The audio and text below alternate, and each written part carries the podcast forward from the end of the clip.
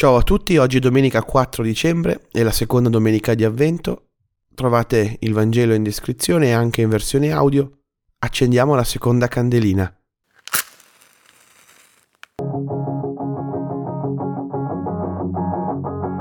Una settimana è già passata, la settimana in cui il Signore ci invitava a riscoprire la nostra umanità e la nostra vita quotidiana. Non c'è nessuna condizione per essere felici, nessun prerequisito, diceva il Signore. Quello che hai basta e ce lo dimostra scegliendo di incarnarsi, di abitare la nostra natura umana. Ci eravamo lasciati domenica scorsa con la parola attenzione. L'avvento è il tempo in cui stare attenti a ciò che ci circonda quotidianamente, perché è lì che abita il Dio che si è fatto uomo. Questa domenica incontriamo due profeti importanti, Isaia e Giovanni il Battista, che ci consegnano la parola vicino un regno vicino, un Messia, cioè un Salvatore vicino, che finalmente viene a portare giustizia e pace, che è dentro le cose, che finalmente porta un po' d'ordine. Nella prima lettura, come per tutto il tempo di avvento, abbiamo ascoltato il profeta Isaia, che è molto diverso da Giovanni il Battista. Rileggendo la prima lettura si nota infatti poesia, ricchezza di immagini, che fanno sentire proprio quel senso di giustizia, di armonia assoluta, con queste immagini particolari come il leone che mangia paglia con il bue, il bambino che mette la mano nel covo del serpente senza correre alcun rischio. Molto diverso da Giovanni il Battista, voce di uno che grida nel deserto, razza di vipere, chi vi ha fatto credere di poter sfuggire all'ira imminente? Convertitevi sono anche due modi diversi di profetizzare. Isaia annuncia a un popolo che vede attorno a sé i potenti della terra che si muovono, verranno poi infatti invasi anche in Israele dai babilonesi. Questo popolo piccolo che sa di non essere potente come chi lo circonda, che vive anche un po' di paura, sopruso, disagio, Isaia invece usa queste immagini che ricreano armonia. Domenica scorsa il profeta Isaia vedeva strumenti agricoli in strumenti di morte, le spade che diventano aratri, le lance che diventano falci. E oggi vede amici dove ci sono nemici per natura, vede bontà e armonia in quelli che sono i malvagi e i violenti.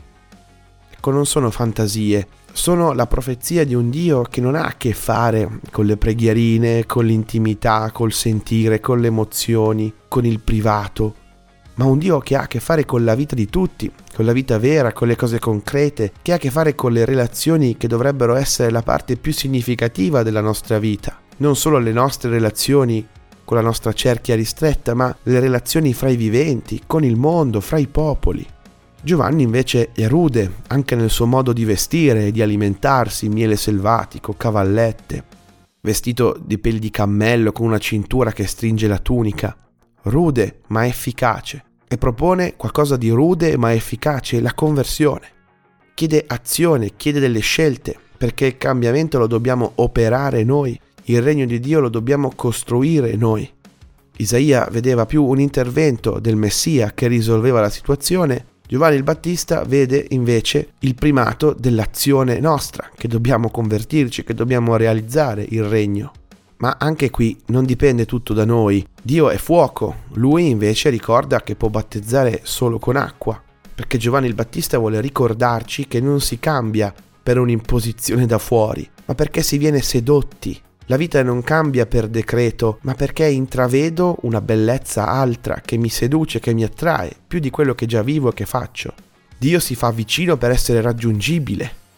Isaia invita a vedere la bellezza della vita di Dio il Battista a vedere che quella vita la possiamo vivere se la desideriamo. È da questo che nasce la conversione, dall'aprire un piccolo spiraglio, perché si viene sedotti da quella vita diversa, altra. E da quello spiraglio Dio può entrare e spalancare un mondo nuovo. Isaia e Giovanni sono due facce della stessa medaglia, non sono in contrapposizione, anzi, il regno dei cieli è vicino, convertitevi è un annuncio che contiene tre notizie bellissime. La prima è che esiste un regno altro, un regno diverso. Le cose possono andare anche diversamente. Esiste qualcosa di nuovo che vuole venire alla luce. Il secondo annuncio è che il regno è vicino, è già cominciato. Quello che ci racconta Isaia quando parla del germoglio è già cominciato nella storia dell'umanità. Si tratta di qualche piccolo inizio che è già spuntato che non è ancora cresciuto del tutto però, ma che vorrebbe farlo. Un germoglio non è un ramo, ma l'inizio di un ramo che potrà portare frutto se si riesce a vederlo quando potiamo. Se quando poto lascio il germoglio giusto e lo curo e lo faccio crescere, quello porterà frutto. Così è il regno di Dio. Terzo, serve conversione, ovvero metterci in cammino con la nostra vita per realizzare quel regno che Isaia fa sognare, intravedere, convertirsi per far crescere i germogli buoni della nostra vita e non i rami infruttuosi, ma soprattutto saper vedere che già ci sono. Anche la nostra storia, per quanto disseminata, di pagine tristissime, è vero, ma anche lì dentro c'erano dei germogli che solo Dio poteva far spuntare. Dove l'uomo cercava di annientare tutto quanto, Dio faceva spuntare germogli. Certo non alzano la voce, certo vanno notati, certo richiedono la nostra accoglienza e apertura, certo dobbiamo farci sedurre attrarre da quei germogli, altrimenti non arriva il frutto. Ci vuole quel poco che abbiamo per farlo diventare tanto nelle mani di Dio. Una piccola scintilla, un piccolo spiraglio. Allora domenica scorsa attenzione per vederlo questa domenica attenzione per vederlo vicino, raggiungibile, alla nostra portata. Una speranza che non è illusione, ma che è alla nostra portata, perché Dio stesso si fa alla nostra portata. Il regno di Dio si fa alla nostra portata. Certo è qualcosa di altro, immensamente altro, ma che è vicino, che è cominciato, che con la nostra cura può crescere. Buona domenica a tutti.